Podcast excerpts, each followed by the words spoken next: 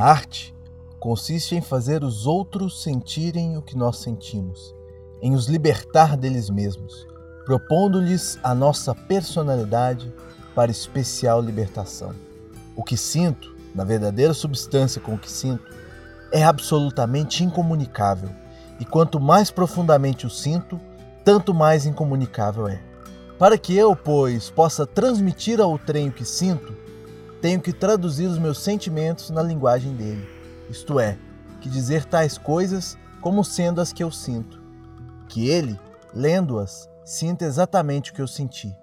E como este outrem é, por hipótese de arte, não és tu aquela pessoa, mas toda a gente, isto é, aquela pessoa que é comum a todas as pessoas, o que afinal tenho que fazer é converter os meus sentimentos num sentimento humano típico, ainda que pervertendo a verdadeira natureza daquilo que senti.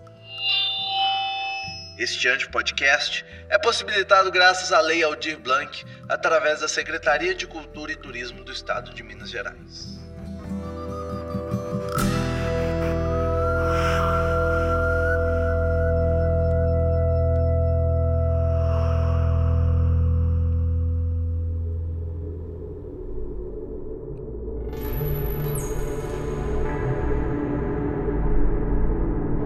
Né? E, e acho que não acaba, né? Se adapta também, como foi feito agora.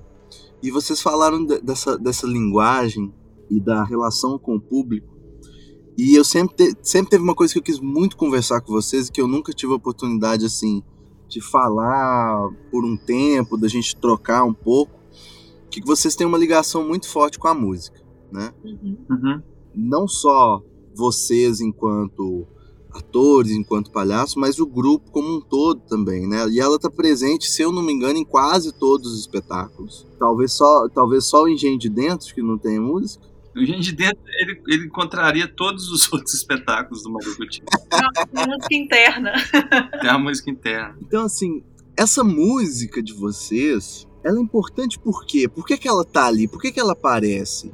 Fazer teatro não bastava, não, gente? Tinham que botar a gente tem, a gente tem esse sonho, né, da música, assim, todos nós, tanto o Nado, eu, o Hugo, né, que somos os artistas que estamos na linha de frente, assim, na base do Maricuti, a gente até trabalha com outros atores convidados, mas núcleo artístico somos nós três e com a Luísa na produção, né, então nós três temos uma história desde a infância com a música, né, o Hugo, ele toca violão, já tocou baixo, vem de uma família que sempre foi muito musical, então ele é, o tempo todo ele compõe, o violão está sempre do lado dele, ele tem a música muito presente, assim, tem ele tem um bloco de carnaval do Raul Seixas, ele é professor de musicalização para criança, então o Hugo que sempre teve a música perto dele, assim, né? Até o nosso diretor musical, porque ele tem mais habilidades, assim, com a gente brinca se alguém fala, ah, que instrumento o Hugo toca? Eu falo, ah, o instrumento dele mesmo é baixo, mas ele toca muito violão,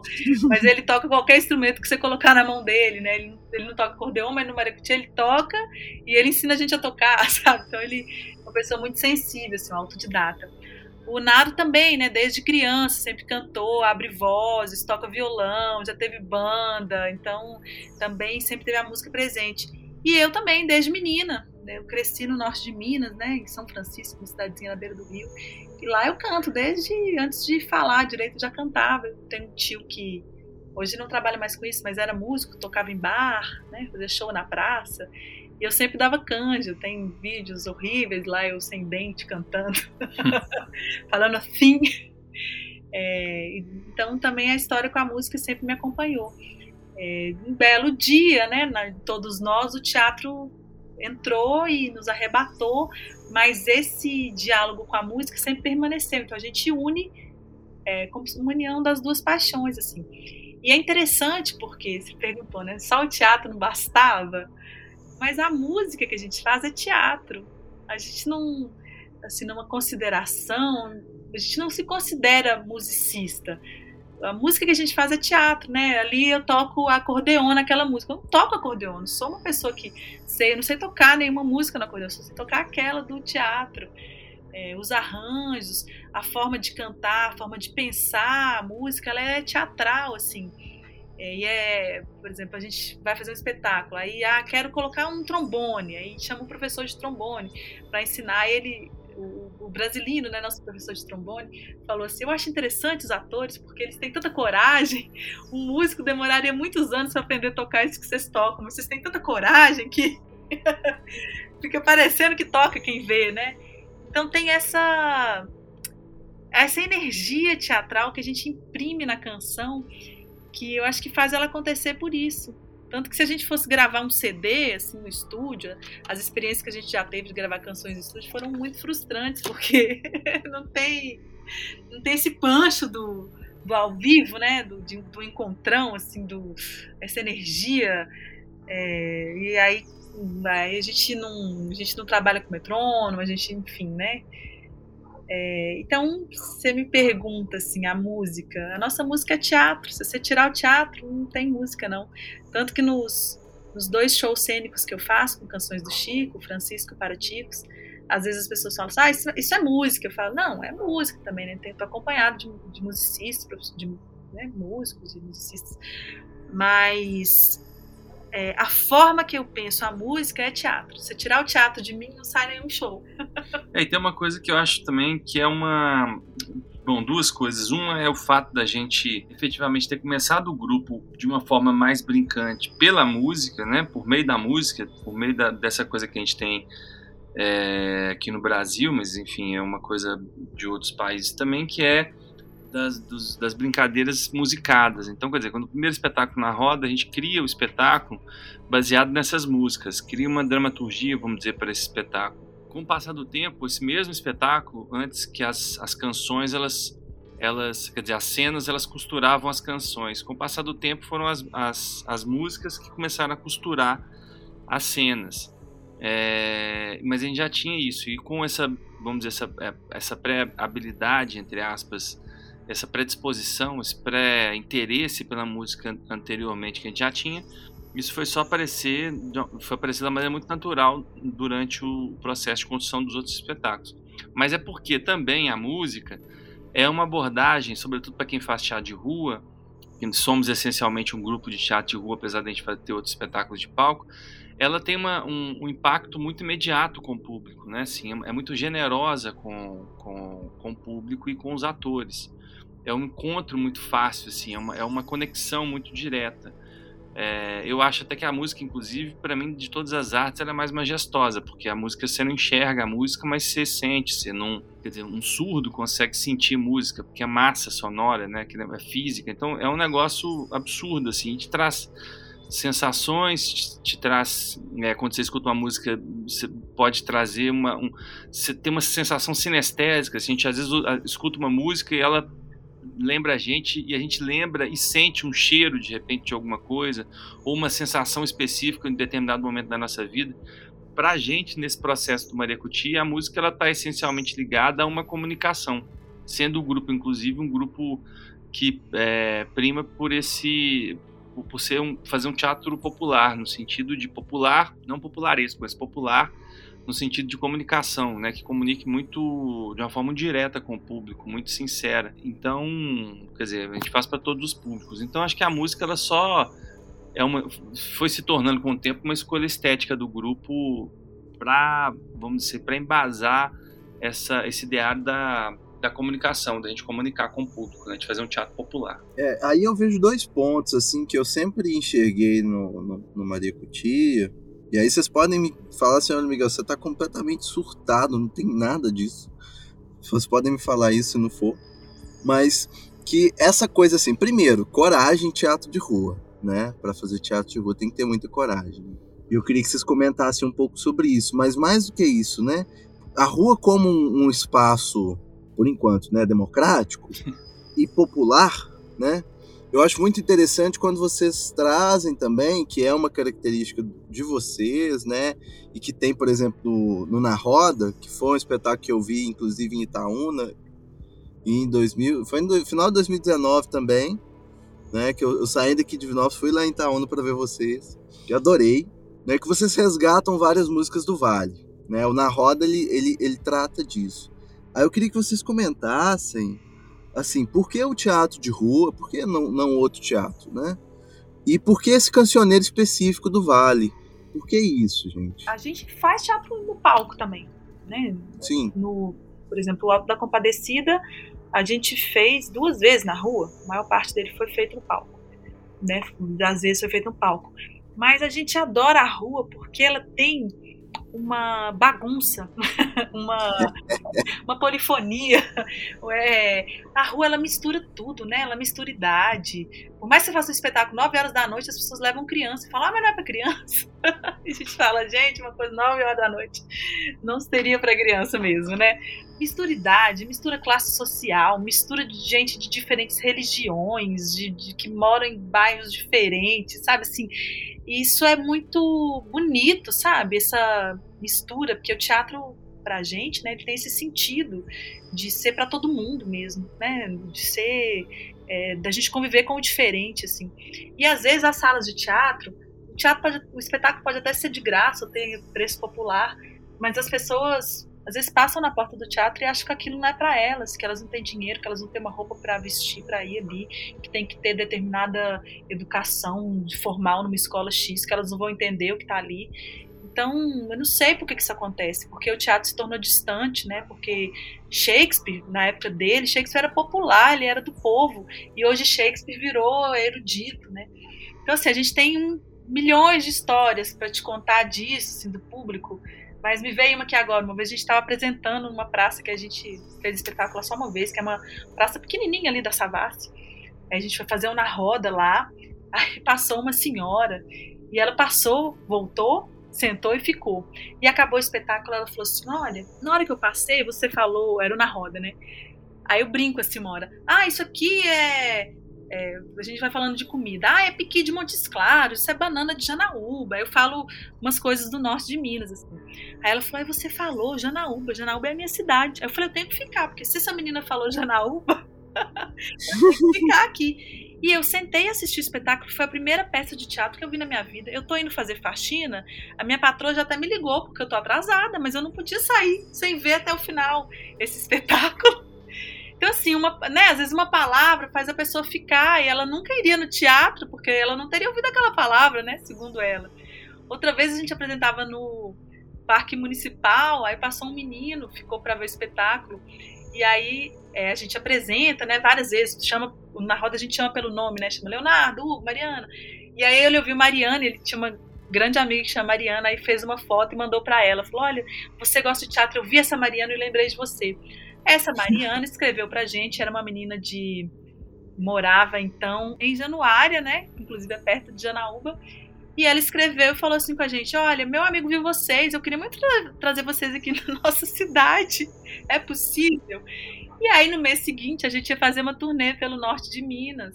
E a gente ia estar lá pertinho. A gente falou: Ai, acho que sim, você consegue bancar a nossa gasolina, a nossa hospedagem para a gente chegar aí? Ela, ué, consigo. Eles saíram de comércio em comércio pedindo um pouquinho de dinheiro para cada comerciante, pedindo um outro para fazer um xerox, divulgaram entre eles, conseguiram o apoio do SESC, lá tinha, tem o SESC, eu tinha, não sei como que tá. E aí conseguiram até um cachê pra gente. E falaram: vocês importam de ficar na casa da gente? a gente não.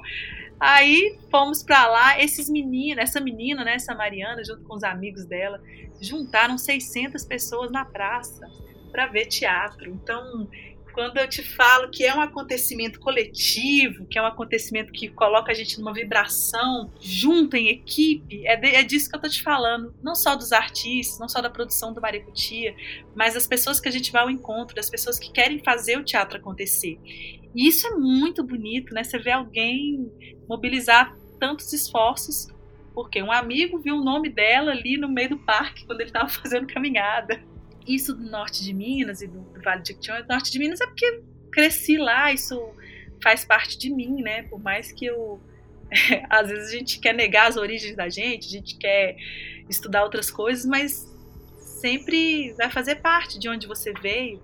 É muito isso não tem para onde fugir. Vale do Jequitinhonha, é, antes, do, antes do Maripiti existir, é, eu me formei na Católica, na PUC Minas. E lá tem um.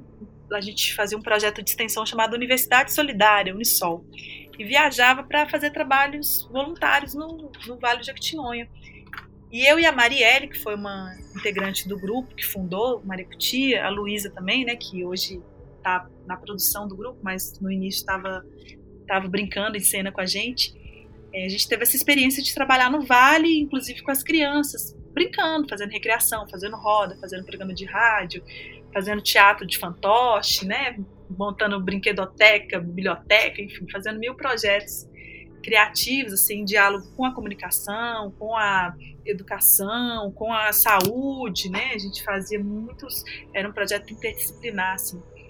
Então, acho que essa experiência do Unisol, assim, tendo nós três lá, também influenciou muito o início do Maricutia, né? Esse repertório, essa experiência do Vale. E é claro que, assim, com com a entrada dos meninos também, a gente já foi para o Vale algumas vezes, assim, isso foi se renovando, né? A gente foi vivendo outras coisas, foi transformando. E é sempre uma ligação forte que a gente tem no Maricutia.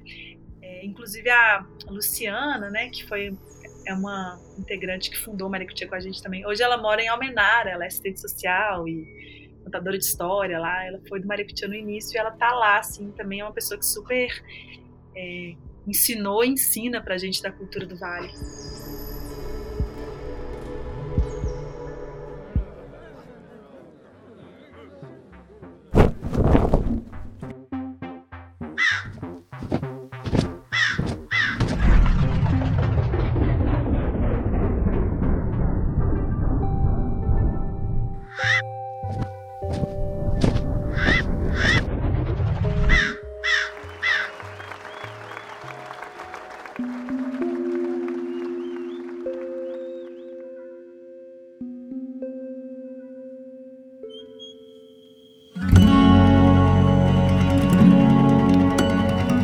Eu acho assim, essa, essa ligação que vocês têm com, com o Cancioneiro do Vale muito linda. Assim. Eu, eu gosto muito do Cancioneiro do Vale. Inclusive, no, no meu espetáculo, que foi, que foi um solo que eu desenvolvi ali no meio de, de 2020, ali no. Na verdade, assim, o mundo não tinha acabado ainda, eu comecei a fazer ele. Entrou, entrou aquela loucura de março e aí eu decidimos continuar virtual. E as primeiras músicas que me apareceram você sabe, assim, o processo com, com palhaço, né? Ele é muito de, de deixar, deixar aparecer coisas, né? Coisas que o, o, o palhaço vai julgando. É, e a, a, minha, a minha diretora, a Clara, ela fala assim, às vezes são, são coisas que os anjinhos palhaços jogam assim pra gente. E uma das primeiras coisas que apareceu foi que eu comecei a cantarolar algumas músicas do Vale. Se eu não, deixa eu ver se eu lembro aqui quais são, quais são elas. É Beramar, uhum. né? Beramar Novo. Não sei porque tem alguma coisa com essa música, eu achei ela linda. Ela é maravilhosa, eu acho, eu acho ela lindíssima. Eu ouvi ela com Dércio Marques. Uhum. Ele tem um, um, vídeo dele no YouTube tocando no Senhor Brasil. Uhum. E aquela música ficou na minha cabeça de um jeito que eu fiquei assim. Parecia que ela tava me assombrando. e depois uma outra que aparece é a gente que vem de Lisboa e que também que também o Décio toca também aparece ali que são músicas muito interessantes. Essa a gente canta no Alto da Compadecida. Eu ainda vou falar do Alto que eu assisti, gente. Aquilo lá é um absurdo. Mas é um absurdo bom. E aí eu fiquei com aquilo na, na aí a partir desse momento passa a integrar o, o meu espetáculo que é o Chato Circo Show, né? E eu acho e aí eu vou jogar um pouco a culpa em vocês também, tá, gente? Mas eu acho que por eu acompanhar o trabalho de vocês, por eu ter, assim, o, o Chateau ter surgido muito no contexto ali da, da oficina do Marecutia, isso ficou muito marcado para mim. E eu acho que é justamente essa relação que vocês têm com o Vale que, que me desperta para a relação que eu tenho com o Vale também, mesmo eu não sendo de lá, mesmo eu sendo do Centro-Oeste, é, eu também tenho uma ligação muito forte com a música, de uma admiração muito grande, e muito com esses cantores, é, os cantores de música popular, né? Então, assim, eu, quando eu, eu encontro Décio Marques, que recupera toda uma. um, um, um cancioneiro, né? O, o próprio Frechico, o Rubinho do Vale alguns outros, é, isso fica muito, muito isso é muito forte para mim. Eu acho isso muito bonito também, porque é muito potente. E o bom dessas músicas é que elas vão, vão. A gente vai encontrando tantas versões Beira-Mar Novo, por exemplo, é uma música que deve ter mais de 100 estrofes, porque cada lugar que você vai tem um novo, né? Ah, você tem, Eu que, você tem que ir pro festival, o festival que acontece no Vale, né? Cada ano é numa cidade. Essa música é um hino do, do festival. É, e tem outras tantas, assim, porque tem em cada lugar do Vale que você vai tem alguma algum grupo de, de, de, de cantadores, assim, que é uma coisa mais absurda do que a outra, né? Eu lembro que o que me impressionava, assim, na época do Unisol, eu trabalhei numa cidade chamada Caraí, no Vale, é uma delas. E aí os, os, meninos iam cantar e eles eram tão afinados, as crianças. Eu ficava tão impressionada, porque isso é uma afinação natural que você não vê na cidade grande, né? E é lindo, assim, a música tá, tá circula o tempo todo, é muito cantante, é bem inspirador mesmo. E eu acho que essa coisa de morar, quer dizer, é, ou você mora num, numa região é, que tem que é mais porque o vale você tem vários vales, né? Você tem um vale mais verde, você tem um vale mais seco e tal, mas você tem uma relação direta com a, com a natureza assim e uma uma espécie de ancestralidade dessas músicas assim. Sempre quando eu ouço essas músicas do vale, sobretudo com, com as a, enfim, com, com as pessoas cantando, as pessoas de lá cantando, me bate uma ancestralidade, assim, um negócio, como diria o Caetano lá, que acho que em Minas é onde o, é, onde o, o, como é que é, o mistério se escondeu, né? É, o fundo do mistério se escondeu, porque é um negócio mais ou menos aí, a gente não tem uma coisa tão, não sei se você sente isso também, mas é para mim tem uma ancestralidade tão, tão bonita, assim, tão forte, tão é, presente, é, e é engraçado porque a nossa trajetória ela foi meio que caminhando também um pouco no início assim para o vale. A gente fez é, algumas, né, viajou algumas vezes para o norte de Minas e para o vale e, e, cada cidade que a gente ia era uma experiência completamente diferente da outra. Descobrimos hum, cada cidade mais linda do que a outra com uma uma cultura fortíssima assim em todos os sentidos, uma cultura na culinária, uma cultura na, na na cerâmica, né, no barro, é, nas músicas e tal, que é um negócio assim, é impressionante o tanto que o Vale é rico, né, assim, culturalmente. É, eu, eu sinto, eu, eu tenho essa impressão também quando eu escuto essas músicas, dessa ancestralidade que você fala. Eu também tenho uma impressão parecida. Não vou dizer que é a mesma, né? Mas eu também sinto isso quando eu escuto o, o Beira-Mar mesmo, que eu acho que, é, que para mim assim é uma música que nossa, que eu, eu cantei essa música em 2020 mais do que qualquer outra. seja passando os ensaios ou seja antes, né? Uhum. E, e, eu acho que é, é, isso, assim, ela, ela fala de um, de um povo, de, um, de, uma miner, de uma mineridade que a gente se identifica, mesmo a gente não tendo vivenciado necessariamente aquilo. Né? E eu acho que talvez seja por isso que seja tão potente, talvez por isso que se encaixe tanto com um teatro, assim não deixa de ser porque é muito descritivo também. Bela Manu, por exemplo, é uma música ela é muito descritiva, né? E, Sim. E vai contando uma história do canoeiro, então fica uma. Né, é, é, é, a gente visualiza, né? Aí, tá vendo? Não, não à toa é muito teatral, né? Não à toa a gente foi lá, né? pra aprender.